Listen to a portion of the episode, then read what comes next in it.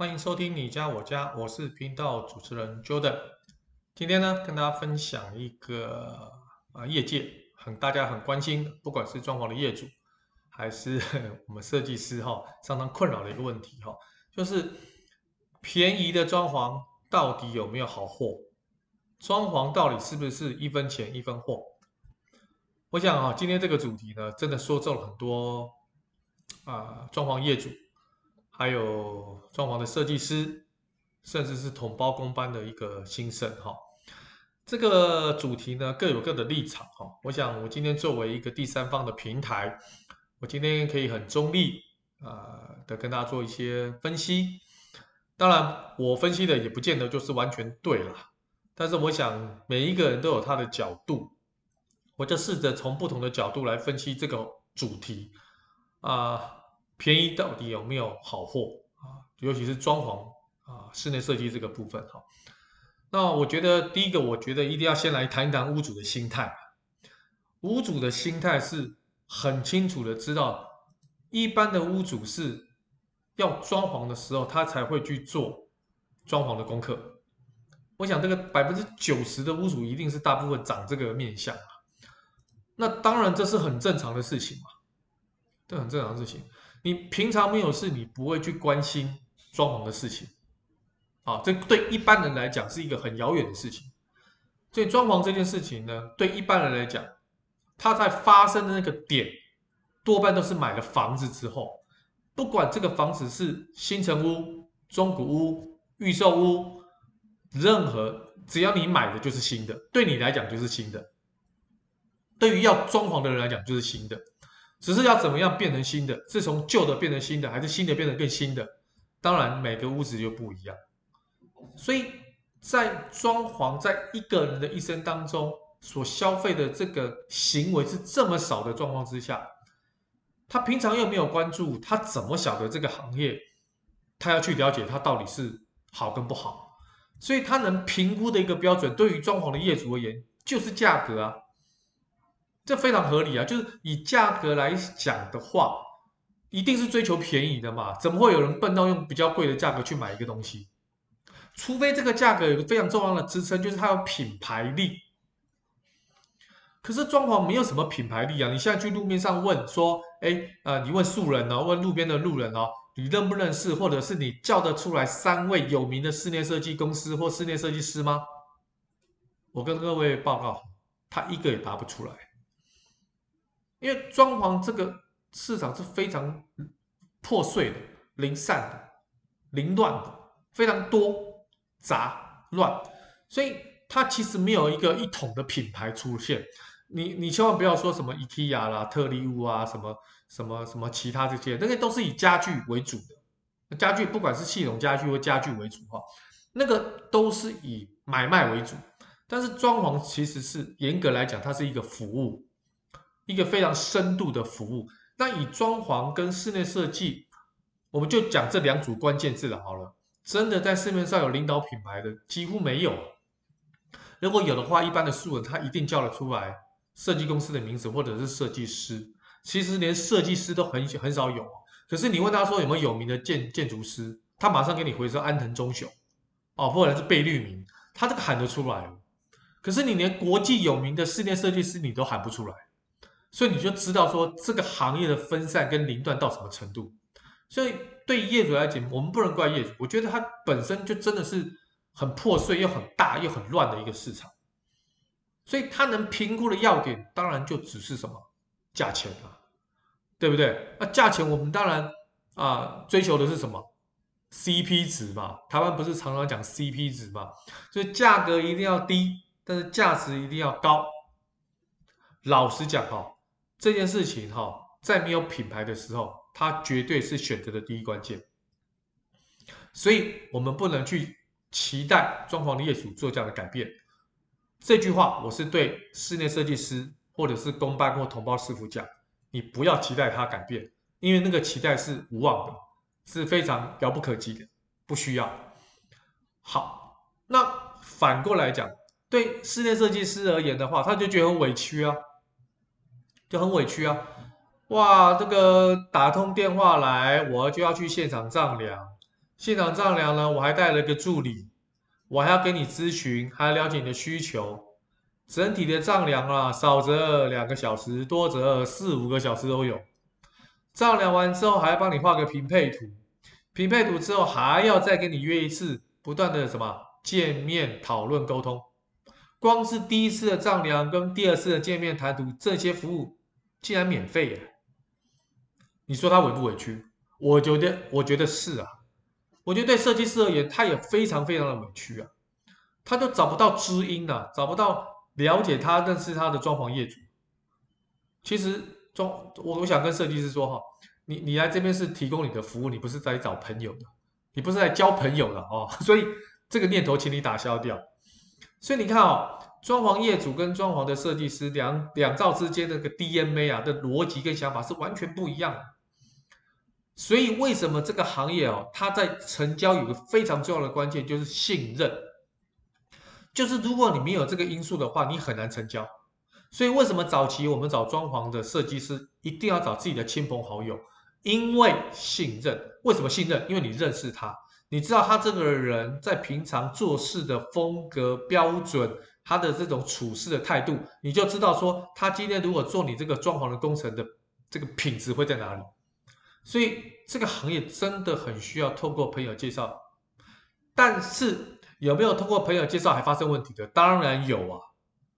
所以现在才因为网络的兴起、平台的兴起，才有很多的所谓的媒合平台，或者是筛选的平台或广告平台来帮我们做。设计师的引荐，但关键是过多的资讯也会过多的干扰了装潢业主的决定，因为我们不懂，装潢业主不懂，不懂如何消化，如何判别，这个就是我在前面七十几集的 Podcast 有意无意在很多集数里面所提到的关键点。所以呢，屋主的判别就是在于价格。可是来咯，今天的主题是什么？便宜有没有好货？我想跟各位报告，设计师提供的是一种服务，它不是提供一个产品。你你把这个产品讲成产品也可以，就装潢也讲讲产品。可是我认为那是服务。你知道服务啊？为什么外国人去餐厅吃饭要给小费？为什么要这件事情？因为就是他的服务的价值有展展现出来。所以那个小费他不一定的。今天你服务我的很好，我感觉很好，我给你一千块美金，我给你一百块美金，我给你十块美金。当然看每个人的财力啊，但是那个给它是没有一个标准，没有一个标准。你把它想成装潢也是一样，我们提供的也是一种服务，我们提供这个服务的价值它是没有标准，没有标准。我我碰过很多呃业主哈，今天给设计师一个预算。这个预算呢，就设计师呢可能会超出这个预算的时候，业主甘之如饴，因为他觉得这个设计师太优秀、太专业，而且一直站在他的立场想。可是有的业主说，这个预算提高了，这个业这个设计师嗯非常不称头，明明就跟他讲两百，他非要给我两百五的预算，他完全没有站在我的立场想，这个中间的 bug 差距是什么？这就是服务的差距。那服务不单单是专业的展现哦，沟通的转展现，同理心的展现啊，专业不要讲哈，展现是一定要的，各个面向的展现就是他服务的加总，而这个服务的加总就造成了价格的差距。所以我常常跟啊装潢的业主讲哦，今天为什么设计师那么重要，取决于你付多少钱给他，是因为他展现出来的专业，还有我刚才讲的各个面向。得不得到你的同意？我觉得大部分的屋主啊，他是纵向，他是综合的，他不是单一的，就是价格。如果单一只是价格的这样的业主，反而好，反而简单，因为你就必须要承受品质不好的风险。我想这种业主哈，在我们平台上来讲是算少的，因为我当我们这样跟他解释的时候，他很清楚知道说，不是说便宜没有好货，而是。好货一定不便宜，这个这个逻辑大家一定会有，对不对？好，所以好货哈不便宜的价值性在于哪里？你必须亲自跟他沟通啊，你必须要丢很多问题。所以我一直强调，装潢的业主哈，你自己本身要做一些功课。当然，你做功课不是为了要考倒设计师，你做的功课是站在自己本身的生活习惯跟装潢的需求去询问设计师很多你的疑惑跟问题的时候，你看看设计师的回答有没有解决你的问题，他给你的答案是不是你今天想要的答案？因为只有你知道这个答案是不是能解决你的问题，别人的那些什么 Google 啦，那些什么别人讲的都不准。你面前的这些这位设计师才是跟你沟通、帮你施作的关键的一位专业人士。所以呢，便宜有没有好货？有可能有，但好货跟各位保证好，一定不便宜，这是百分之百肯定哈。好货一定不便宜。所以好货的价值在于哪里？就是你服务。所以如果你用标准化的定价的产品的精神来看装潢，那你很麻烦，你的风险会很高。你反而这个装潢的业主，你担的风险会很高，因为你追求的是什么？绝对的什么便宜，绝对的价格。好，那你就要必须承担这些建材啊各方面的劣势。什么叫很多人说什么叫做建材的劣势啊？因为可能你这个这个这个设计师找的这个木材啊是大陆版，或者是偷尺寸，反正你也不知道。好，然后这个铝门窗啊、铁门窗啊，本来是粗的啊变细，搞不好有的用力一压哈就变形，对不对？油漆呢，他就不给你用好的油漆，不是除甲醛，用一般的油漆，反正告诉你油漆本来就有味道。那刷了没两三两三年之后，发觉哎。阳光照一照，油漆竟然会褪色。泥作更夸张，没有个三五年，就地板嘛，就尤其是这种瓷砖的地板嘛，结果就会隆起了、裂开了，甚至夸张到很多墙面可能看起来是歪的。这些风险怎么来？因为你追求绝对的便宜，不是说这些问题就一定会产生，但是它产生的几率会很高。所以我觉得一般的业主他不是追求绝对的便宜。但是你的设计师如果没有很好的沟通，很好的专业，让他了解你的专业，那么让他的误解没有办法解决，那他当然就追求便宜啊。但是如果你可以让他了解的时候，他就知道说他为什么花这个钱，是因为花这个钱可以得到的安全性、品质性、未来性、长远性，反而是便宜的，那他当然愿意花这个钱啊。所以它是一个沟通的艺术。它是一个沟通的技巧，它是展现你专业的服务价值。所以哈，呃，我们如果追求一面的便宜，那就要承担一定的风险。这是我今天想跟大家讲的一个小结论。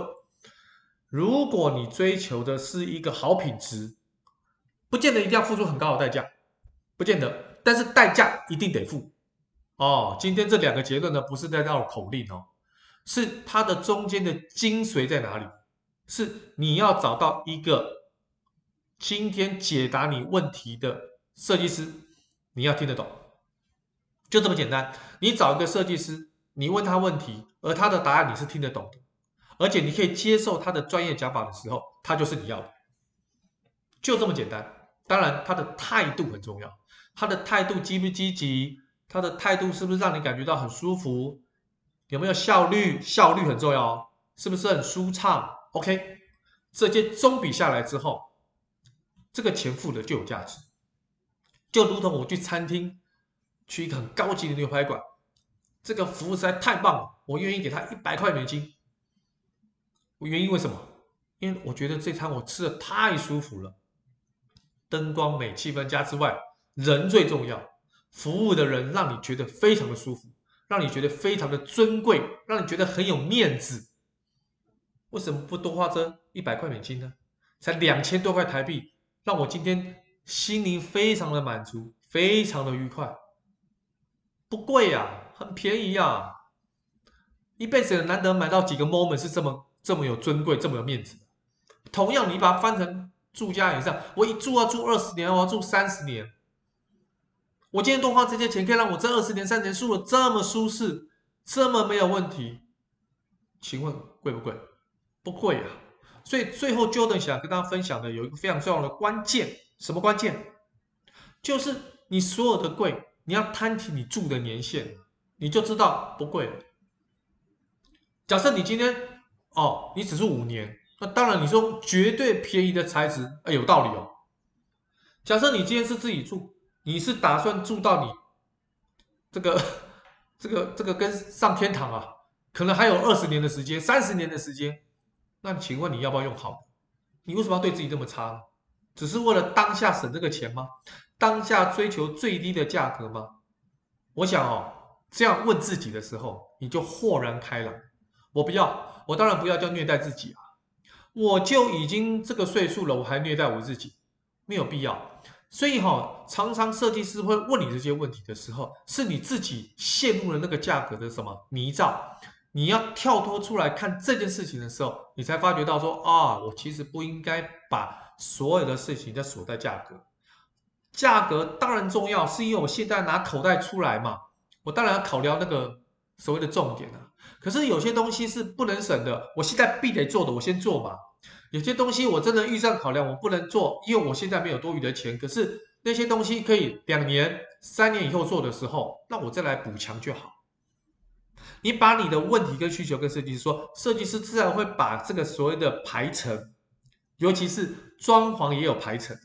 你不见得今年一定要做啊，你可以两年后、三年后再来做。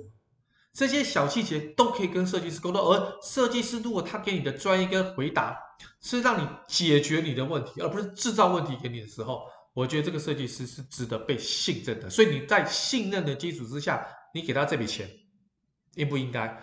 我认为非常应该，甚至你要给他小费。所以我知道很多屋主非常感谢设计师，甚至会额外送设计师一些礼物。这个就是满心的什么？回馈，而这个基础在于信任。这个好像医病关系，有一个医生把你常年的这个疾病给治好之后，你感不感谢？你当然感谢了，你当然送他水果，你送他花。我觉得有些设计师啊，也是做到这样的一个内容。好，所以我觉得买卖双方哈，价格上当然是关键，但是关键的价格背后，你提供了什么？你得到了什么？针对设计师而言，针对业主而言。我觉得我今天这一篇，呃，应该这个 podcast 哈，那在你家我家里面，其实我一直很想传达的就是这种精神啊，这种所谓的装潢业主跟设计师的精神，这些精神呢，其实来自于什么？真的是双方都要理解到彼此的立场，当然自己的立场一定要说得明白。那在这个立场当下，大家做沟通、做磨合、做讨论，我相信很多问题可以迎刃而解，啊，迎刃而解哈。所以今天的主题比较抽象，但是我觉得很重要。便宜到底有没有好货？好货到底便不便宜？我今天讲出了几个方向，也希望装潢的业主今天听了这一集之后，在找设计师的时候，心态能够做一个转换，做个调整。而设计师呢，听了我这一期的 podcast 之后呢，其实对于屋主的一些做法，也希望能做个修正，好，做个微幅的调整，因为彼此啊不是对立的，彼此应该是伙伴，彼此应该是 partner，而平台呢，协助两造之间呢，真正成为一个好的团队，屋主也是这个团队之一哦，屋主也负有很多的什么权利跟责任哦。设计师也是，平台也是，所以如果说今天两造之间或三方之间有一个很好的火花，我认为都是一个非常成熟理性的一个好的案例。这个哈是我们终极的一个目标，也是我们服务的宗旨。好，今天的分享就到这边，谢谢各位，我们下次见，拜拜。